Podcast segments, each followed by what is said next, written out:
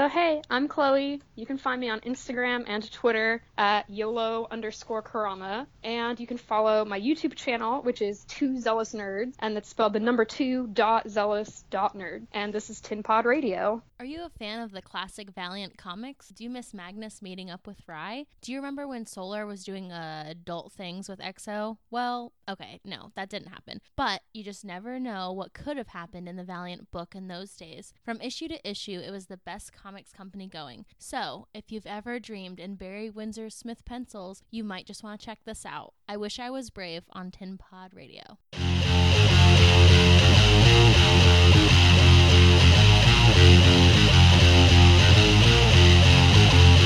Please don't fear me because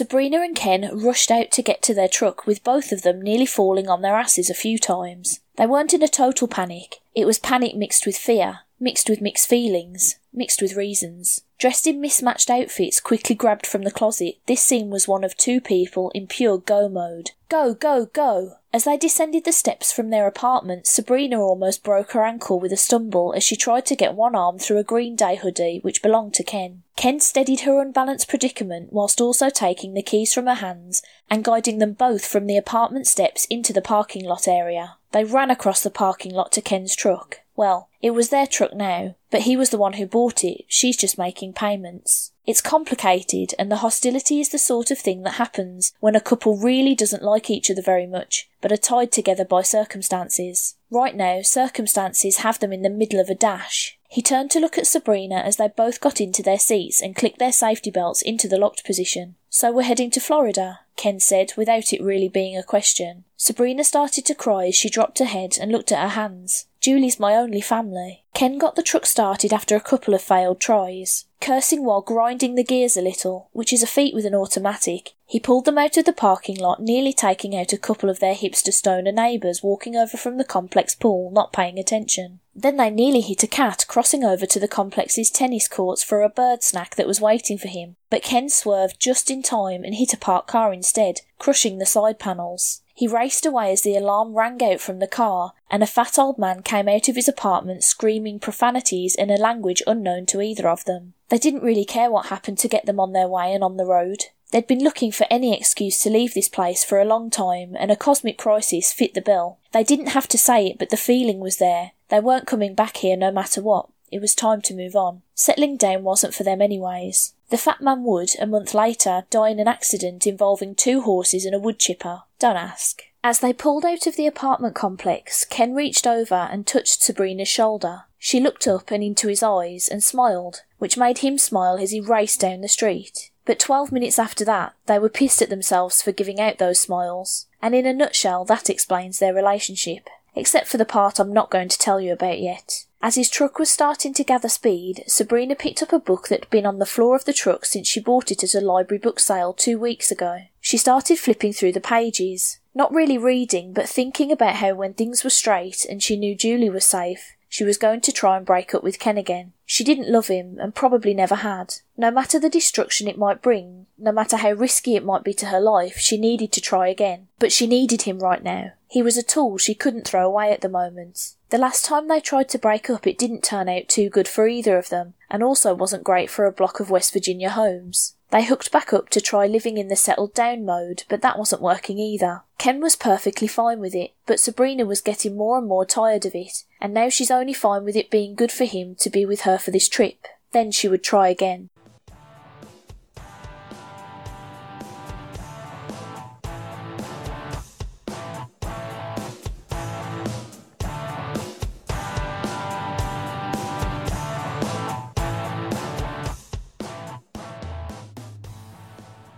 Yes, yes, the world does need another Star Wars podcast because everything related to Star Wars needs a focus that can only happen when you give the second greatest story ever told its own show. Yes, let's get that out of the way. You will also need to learn that Star Wars is in no way the greatest story ever told. That would be the story of our Lord, Time Lord, the Doctor. Dark Darklighter's Speeder Biker Bar on Tin Pod Radio.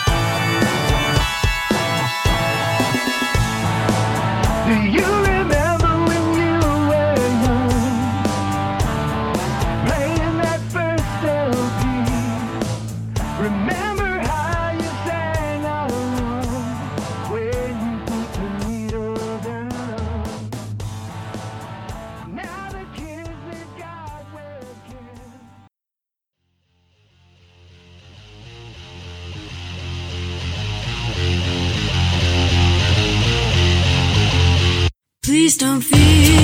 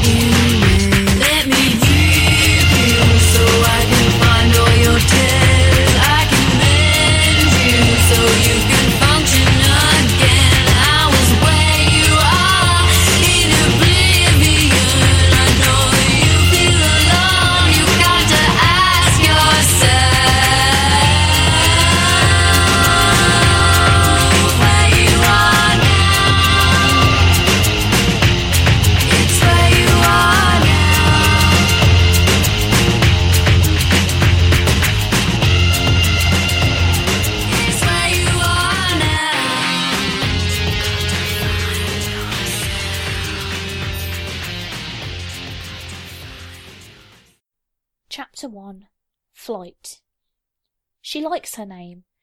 It's Mildred K. Betbeezer. No one else has a name like Mildred K. Betbeezer. No one else is cool enough to have a first name that means gentle strength, a last name from a member of the swing set, and a middle name so secret it grants a bit of power just to know what the middle initial is. If you know what the initial stands for, you get fire hands. Fire hands are always cool. There's also no one else who gets to be chased through the sewers of Salt Lake City by a group of fully suited up zombified varsity football players chanting kick, tackle, football, kick, tackle, football, kick, tackle. My mum always warned me about you football players, yelled Mildred's best friend since first grade, Aisha Z. Rousseff, as she ran side by side with Mildred. So I guess she also gets the privilege of being chased through a sewer. But her name's Aisha Rousseff, not Mildred Betbeezer. Aisha wondered what her mum would say if she could have seen what she was doing. Her father was a football player and susceptible to being hypnotized just like these guys, But that's a story about a family vacation to the rainforest that turned out rather interesting as Mildred was along for that vacation also. A story for another time though. Mildred stands five foot six, a hundred and five pounds, and possesses a keen sense of fashion, if you consider a keen sense of fashion to be someone who wears black cowboy boots, orange jeans, and a black peacoat jacket worn over a variety of coloured t-shirts. This place smells worse than my bedroom, Aisha commented during the action. Not even close, Mildred thought to herself, having experienced that bedroom many times. Aisha's room was legendarily messy. Turn left, Mildred yelled, as Aisha followed her down a different tunnel with an even worse smell than the one they'd been running down for the past twenty minutes. Aisha's five foot four and a hundred and twenty pounds of attitude. Unlike her friend, she hasn't taken to thinking of her clothes as some sort of symbolic uniform, but then again she doesn't have any beyond human abilities. But superhuman powers are sort of boring to get into detail about, and we'll get to that later. Aisha also goes for a more 1950s tomboy look in her dress style than trying to stand out in any way. Because, you know, a 1950s dress style in 2013 doesn't stand out in any way. But then again, this is Utah. Aisha was surprised how clean these sewers actually were. Yes, the smell's worse than any boys' gym locker or late night find from the back of the refrigerator, but TV has lied to her over the years. There weren't any rats, formerly flushed alligators, or poops floating. Or at least, none she'd seen so far. A few years ago, Salt Lake City spent a lot of money totally refurbishing the city's sewer systems to make it the most advanced and effective set of sewer systems in the world. Step one in the plan to make the City of the Saints the City of the Future. A lot of cities going for that title, though. It's a big ego thing. Mildred and Aisha ran, or more aptly sloshed, their way through the thigh-high brown waters.